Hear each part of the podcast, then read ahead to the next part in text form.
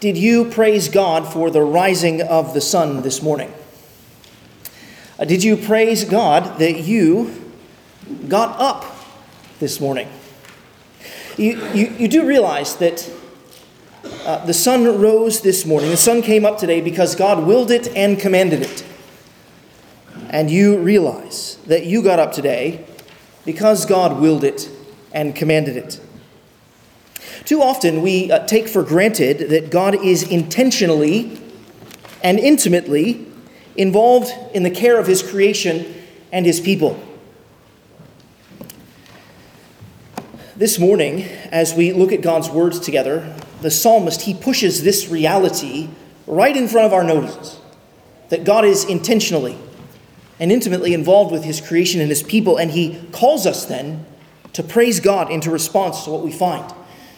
We are nearing the end of our series on selected Psalms, and we have entered into the territory of the last five Psalms of really the entire Psalter, the book of 150 Psalms. These last five Psalms, they all go together because they all begin and end with a command to praise the Lord, literally, hallelujah.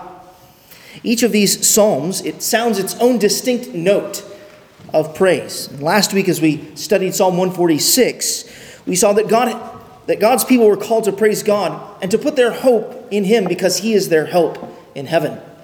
This morning, in Psalm 147, we see that Israel is called to praise the Lord, who powerfully cares for His creation and personally cares for His people. Uh, these two themes of God's care for His creation and His care for His people are interwoven throughout the psalm. And as I read Psalm 147, Notice how the psalmist moves really back and forth between talking about God's care for his creation and then to his care for his people. Follow along now as I read Psalm 147. Praise the Lord Yahweh, for it is good to sing praises to our God, for it is pleasant, and a song of praise is fitting. The Lord builds up Jerusalem. He gathers the outcasts of Israel. He heals the brokenhearted and binds up their wounds. He determines the number of the stars. He gives to all of them their names. Great is our Lord and abundant in power. His understanding is beyond measure. The Lord lifts up the humble, he casts the wicked to the ground. Sing, pray, sing to the Lord with thanksgiving. Make melody to our God on the lyre. He covers the heavens with clouds. He prepares rain for the earth. He makes grass grow on the hills. He gives to the beasts their food and to the young ravens that cry. His delight is not in the strength of the horse, nor his pleasure in the legs of a man. But the Lord takes his pleasure in those who fear him, in those who put, his hope, put hope in his steadfast love. Praise the Lord, O Jerusalem. Praise your God, O Zion. For he strengthens the bars of your gates, he blesses your children within you. He makes peace in your borders he fills you with the finest of wheat. He sends out his commands to the earth.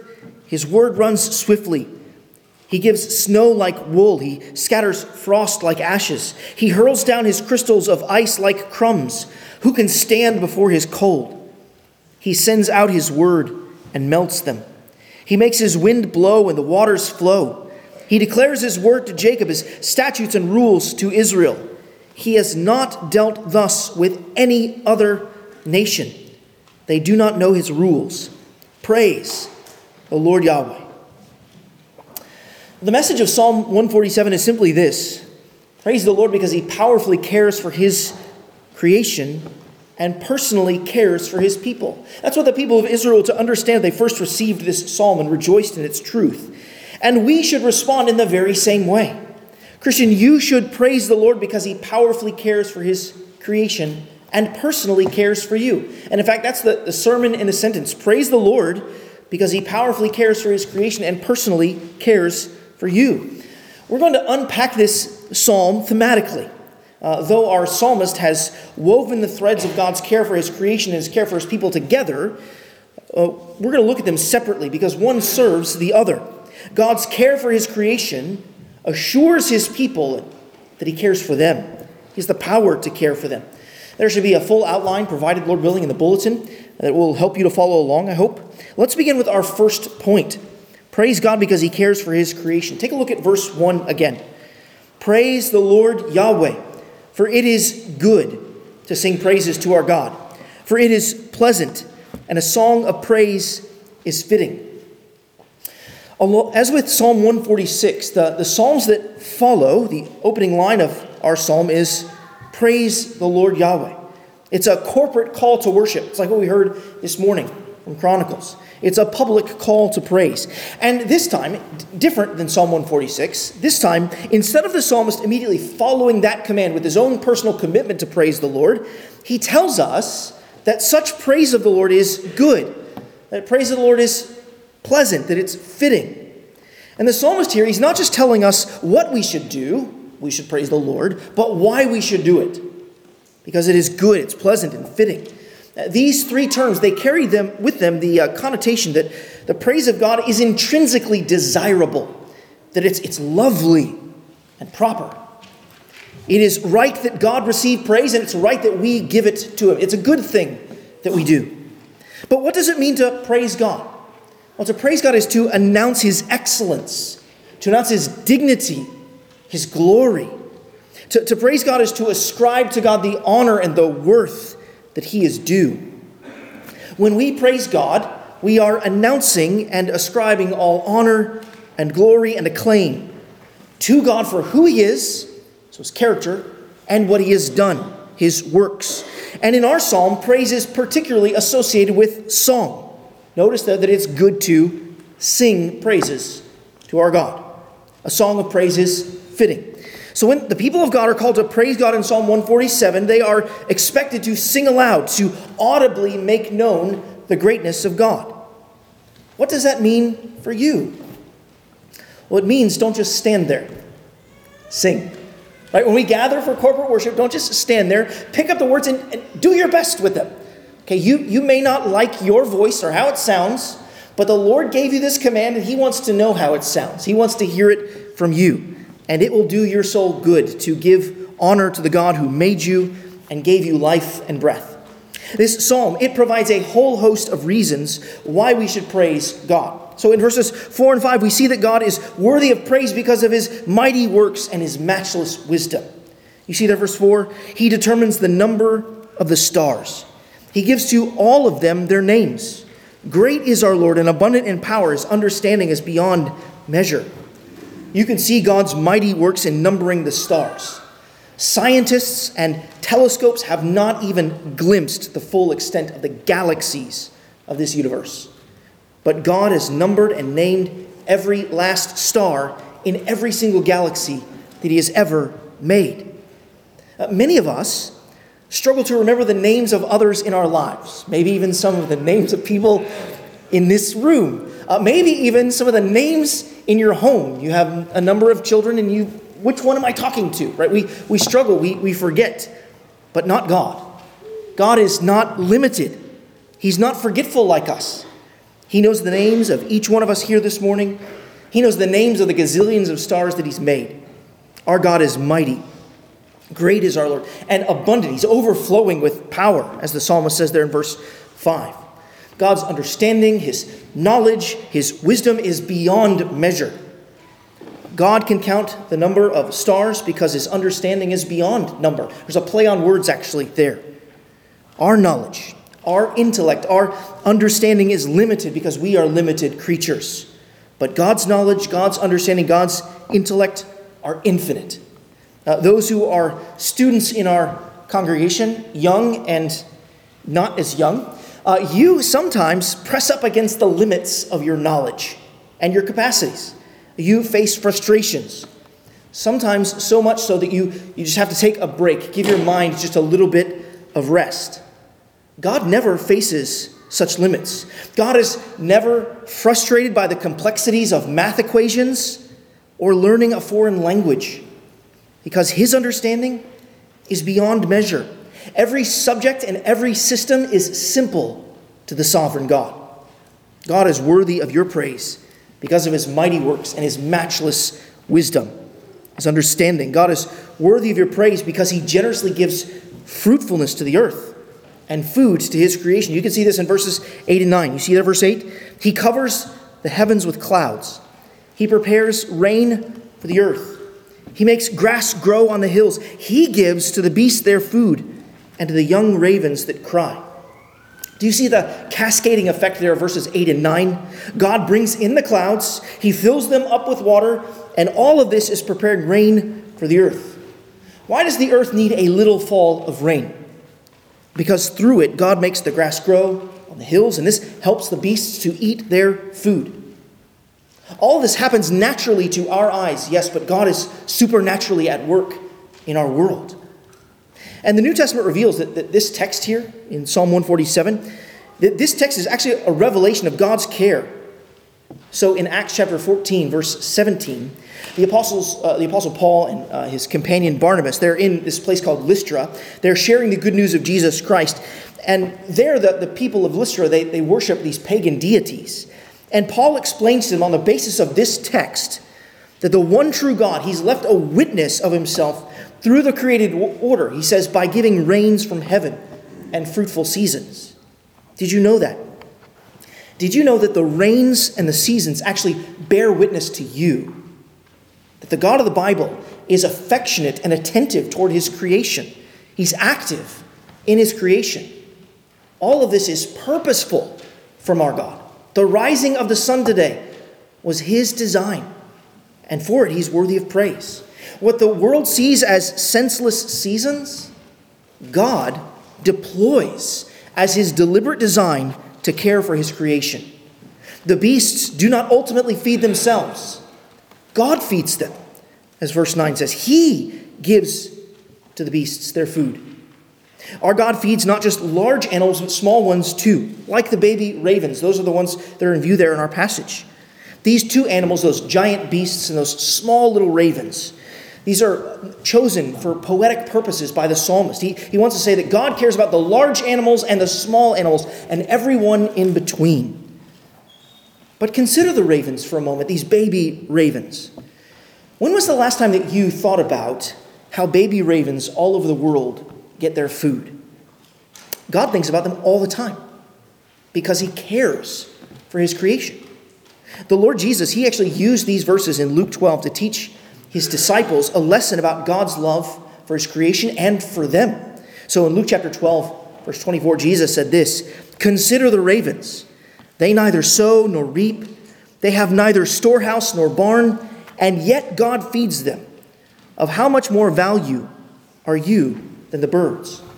See, Jesus tells his disciples that our Heavenly Father, He actually loves the birds. And that you are more beloved than birds.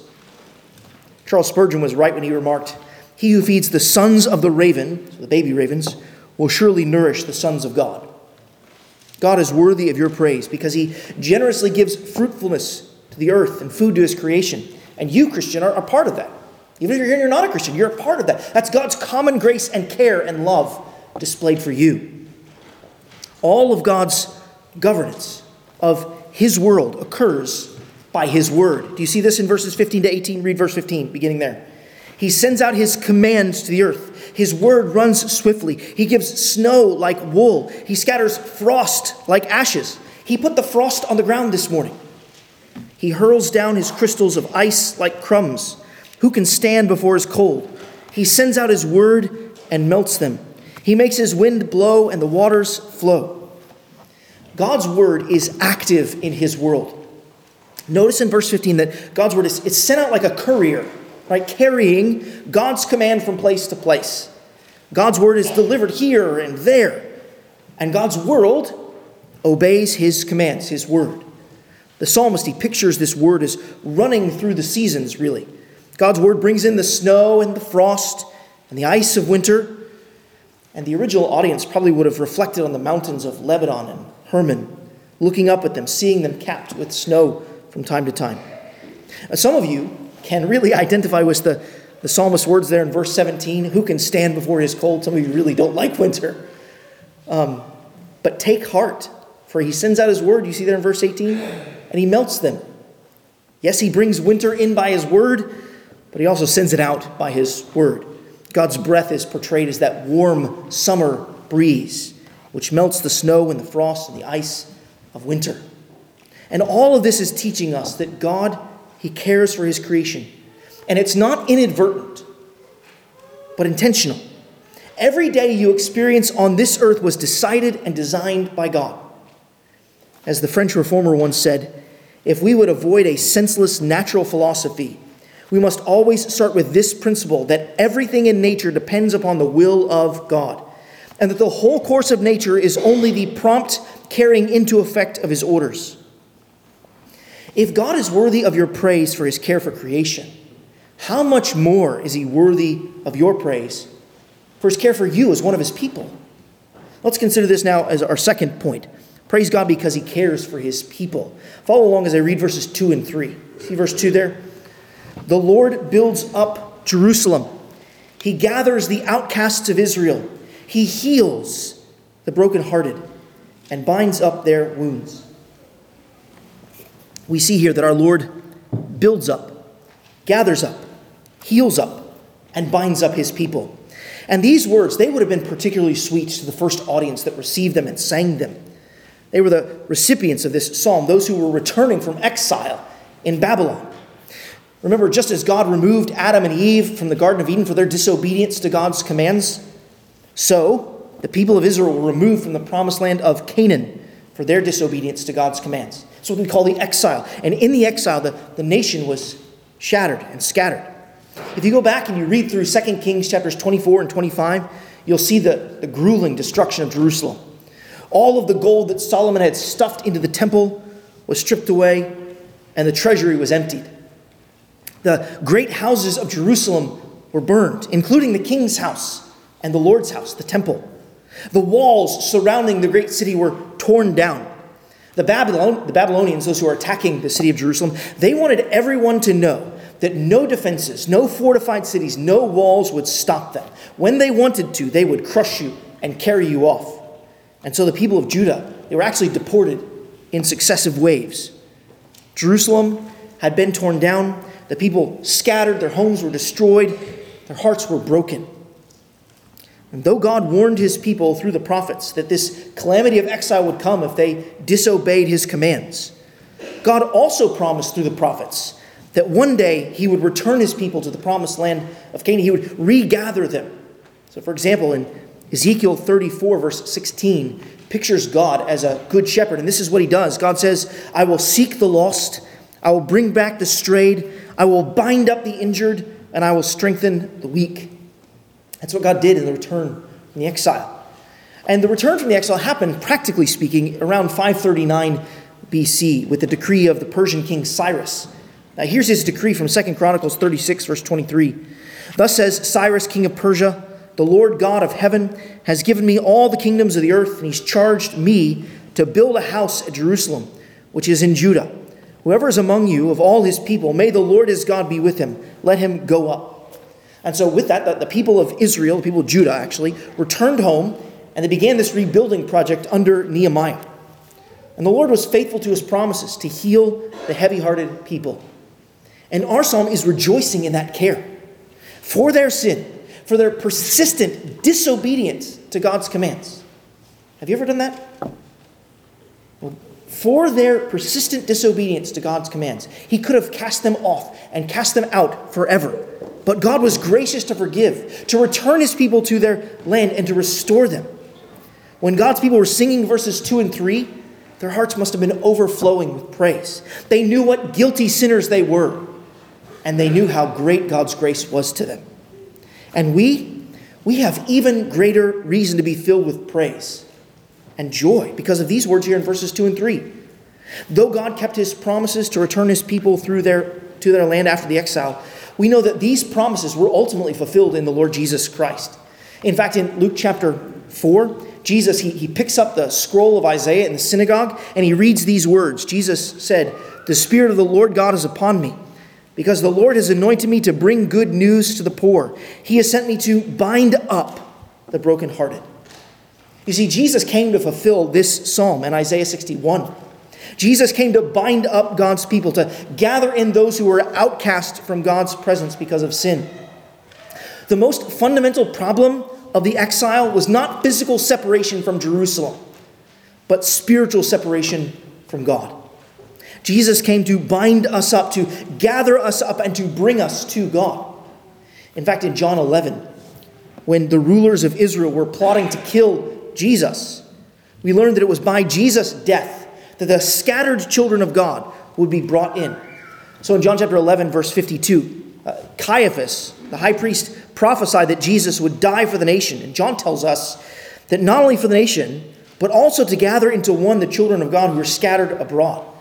You see, Psalm 147 here, it points to the gathering in of all of God's children, both Jew and Gentile who would believe in Jesus.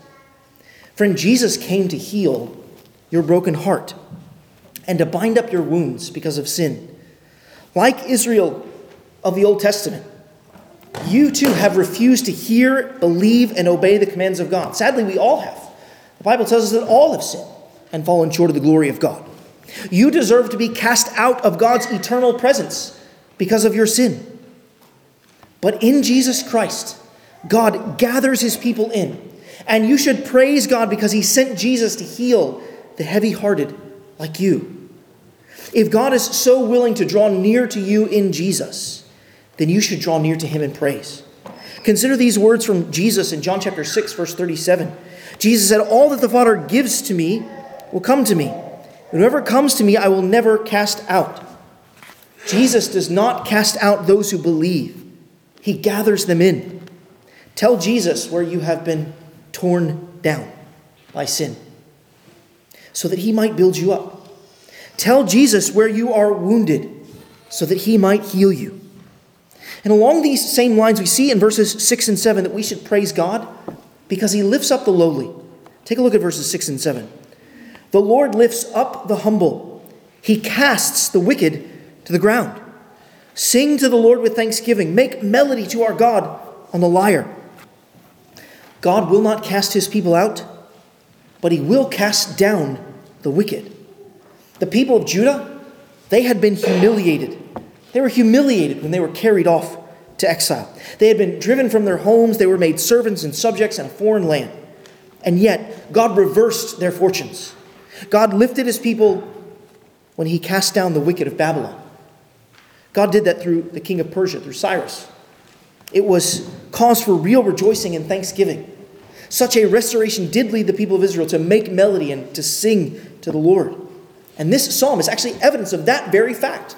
They praised God for what he had done. But the return from exile was not the full extent of God's purposes. Remember, God meant to restore what was lost in Eden fellowship between God and man. And to do that, God had to savingly lift his people out of sin and cast down the one who had first deceived his people into sin. And how did God savingly lift us up? Through Jesus Christ. This is what God prophetically proclaimed he would do in the opening chapter, chapter of Luke's gospel. Do you remember what Mary prayed in Luke chapter 1, verse 52? Mary prayed this He has brought down the mighty from their thrones and exalted those of humble estate. How did God do this? How would God do this? By lifting up our Lord Jesus Christ from the grave. As we thought about in Wednesday night Bible study this past week, our Lord Jesus was lifted up on the cross and lifted up from the grave to defeat the devil and death. Jesus defeated the ruler of this world who has enslaved men and women in sin, binding them in his deceit. And in fulfillment of God's promises from the very beginning of the Bible, from Genesis chapter 3, verse 15, Jesus crushed the head of that ancient serpent in his death and resurrection. In verses 6 and 7, we have not just a bare truth, but a spiritual one too.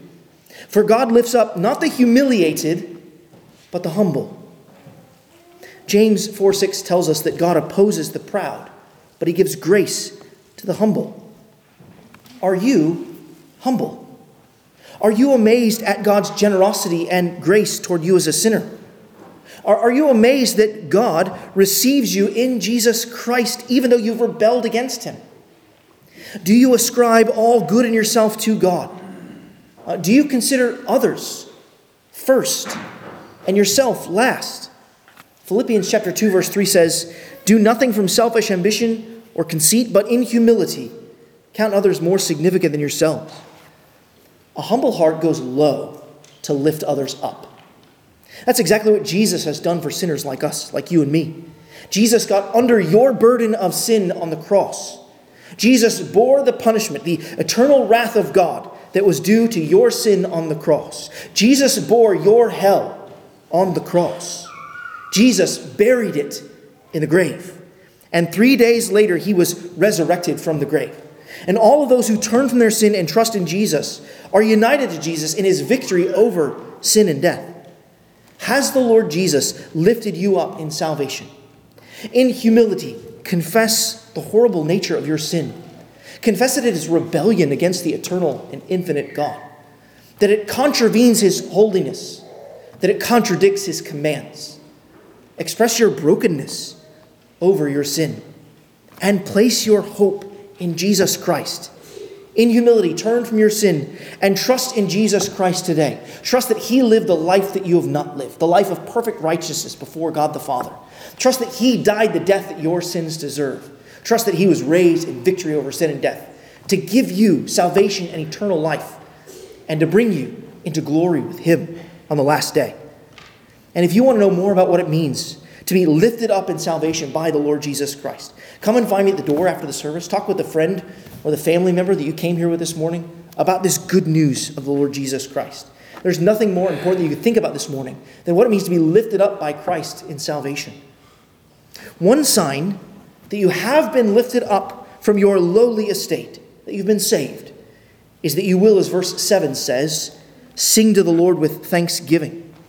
The lowly who have been lifted up cannot help but give thanks to the Lord in song.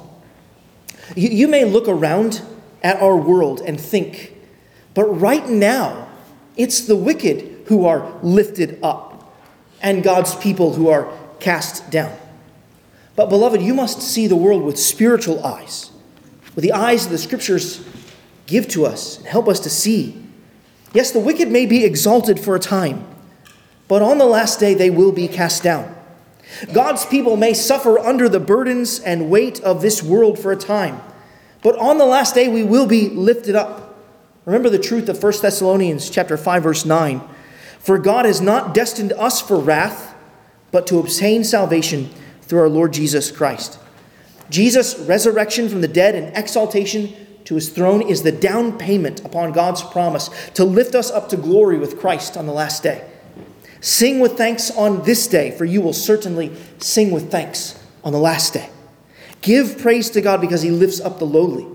That you are lowly now means that you need to depend upon him now. As verses 10 and 11 teach us, our God delights in such dependence. Look at verse 10. His delight is not in the strength of the horse, nor his pleasure in the legs of a man but the Lord takes pleasure in those who fear him, in those who hope in his steadfast love. Isn't it kind of God to tell us what he actually takes delight in? He, doesn't delight in the strength of an army or the strength of an athlete. God does not take delight in the world's strongest military or the world's strongest man. God does not delight in a nation who trusts in unmatched military strength. That's almost certainly what the strength of a horse refers to. In fact, in Isaiah 31, verse 1, the Lord warned his people about this, saying, Woe to those who go down to Egypt for help, who rely on horses, who trust in chariots because they are mighty, and in horsemen because they are very strong. But do not look to the Holy One of Israel or consult the Lord. God's people were not to look to horses or humans for ultimate help, but to heaven. They were not to depend upon the might of another nation, but the Almighty who made the nations.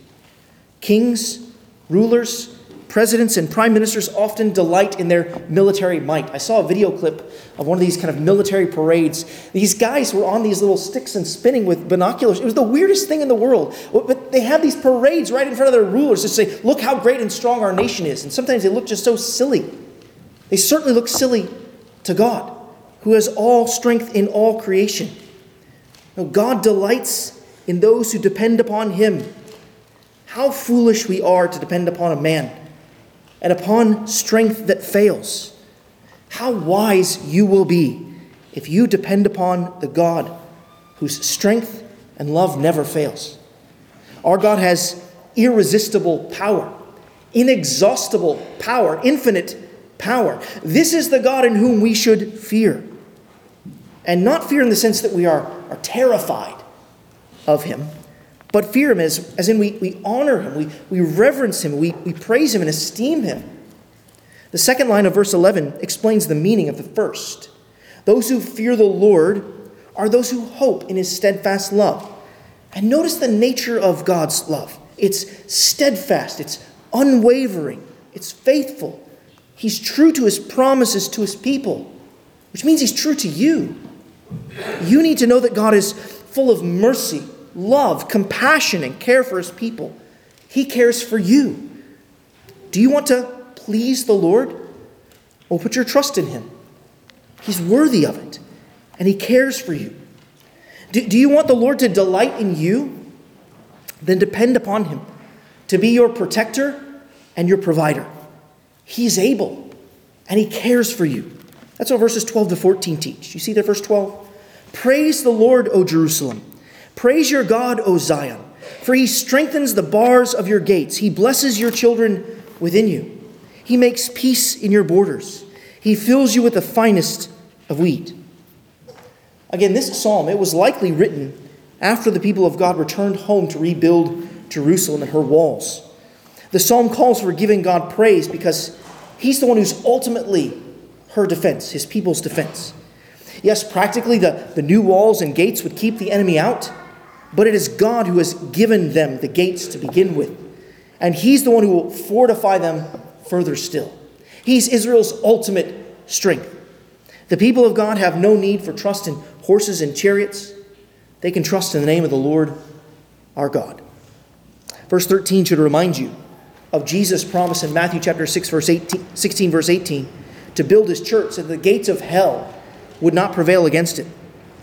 Just as God was the safety and security of his people in the past, so the Lord Jesus Christ is our safety and security today.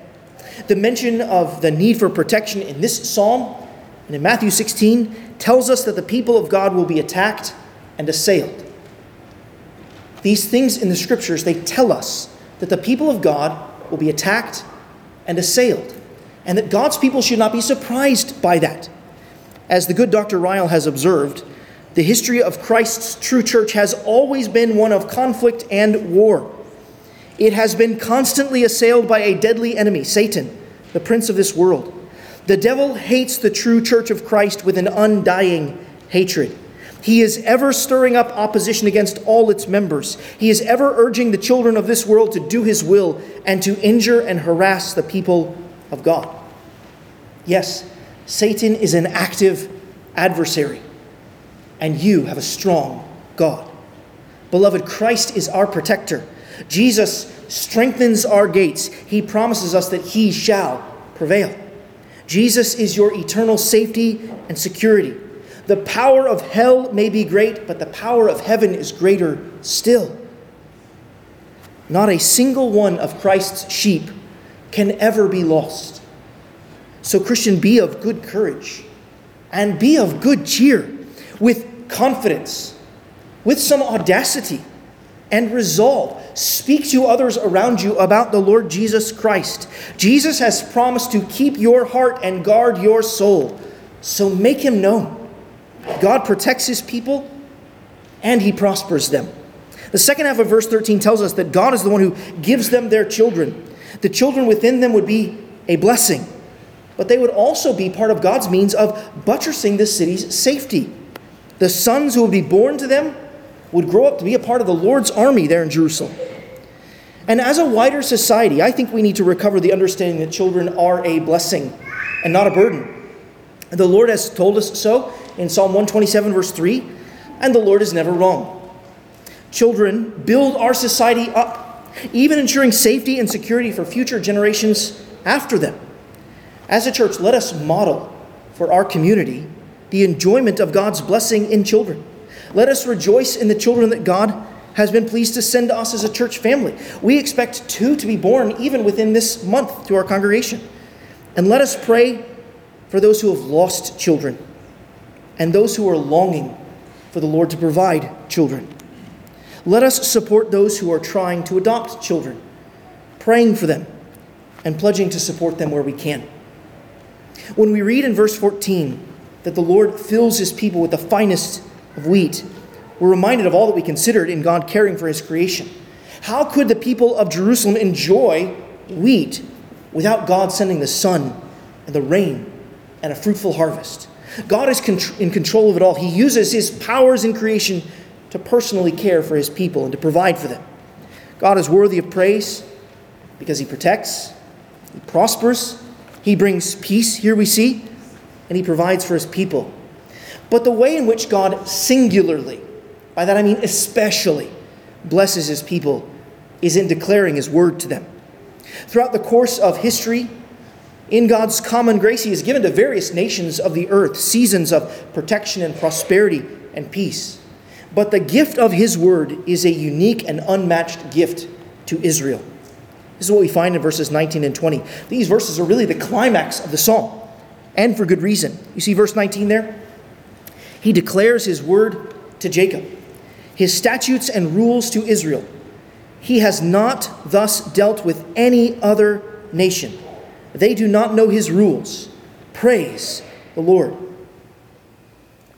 Verse 19 uh, contains a, a poetic parallelism. That means the author is placing two things kind of in parallel ideas. So God's word in the first part of the verse is parallel to his statutes and rules in the second part of the verse. So God's word is the same thing, really, as his statutes and rules. And there's another parallelism in this verse, too, between Jacob and Israel. These are not different nations, uh, but different names for the same nation. So God, he, he gave his word, that is to say, he gave his statutes and rules to Jacob, to Israel.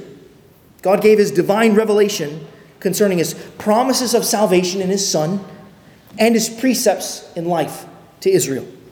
This God did uniquely for Israel. No other nation was the recipient of God's divine promises and precepts in his word. And in this way, Israel had a privileged position in the history of the world. But we should be clear God's people, Israel, they did not receive God's word because of anything good in them or because they were intrinsically superior to any other nation. They weren't. God tells us explicitly they weren't in Deuteronomy 7. No, in God's sovereign wisdom, He chose to give them His saving word. They were sinful like the rest of the nations, but it was in God's love that He showed this great mercy and kindness to them. God's worthy of praise for showering such kindness upon Israel. And the New Testament affirms the privilege that Israel had. So, for example, in Romans 3, the Apostle Paul, he, he raises this question What advantage has the Jew? And this is how he answers it. He says, To begin with, the Jews were entrusted with the oracles of God. That's the starting point of their advantage. They possessed God's divine revelation. And who possesses God's divine revelation today? We do. You perhaps have a copy right there in your hand. And we ought to praise God that He has generously given us His Word. Praise God for men like Luther and Tyndale, who suffered to get God's Word to God's people in their own language so they could read it with their own eyes. Praise God for the invention of the, pen, the printing press that made the Bible so widely available. Praise God that we can have copies in our church, in our homes, and even in our pockets. Martin Luther once remarked Let it happen that others are rich and we are poor, that they are powerful and we are weak, that they are happy and we are sad, that they are admired and we are despised, they are alive and we are dead, they have everything and we have nothing. What of it? You have God's word, they don't. Similarly, Joel Beeke wrote that the greatest gift from God is His Word.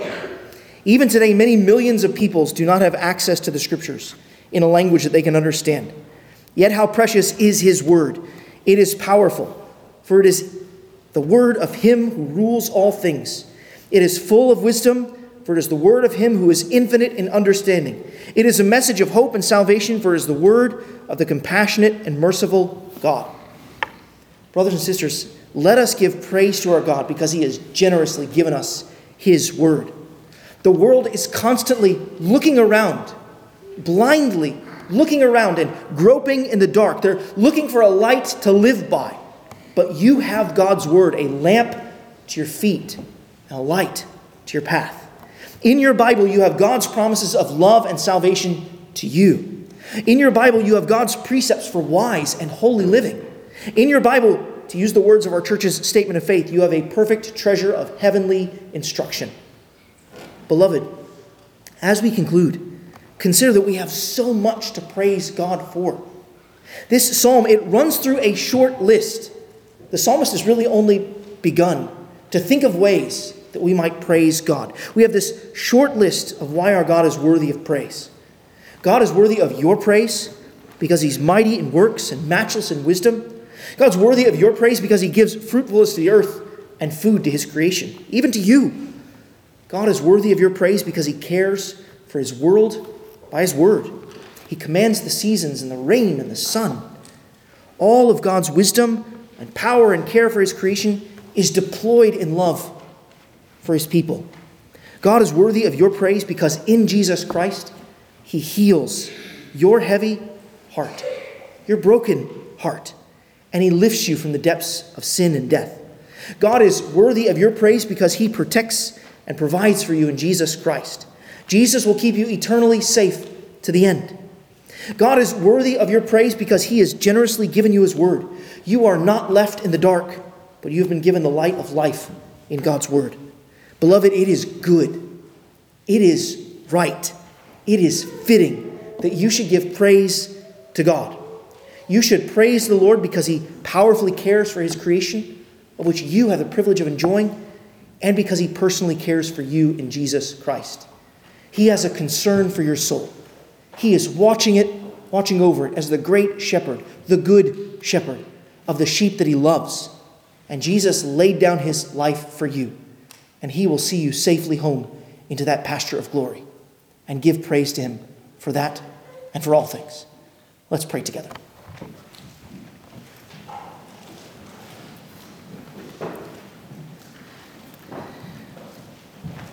Heavenly Father, we know that you are a great God who is high and lifted up, and yet you condescend to care for lowly like us, for sinners like us. You condescend to save us. How great is your love for us. Father, may we give you unending praise for the way which you have loved and cared for your people. It's in Jesus' name that we pray. Amen.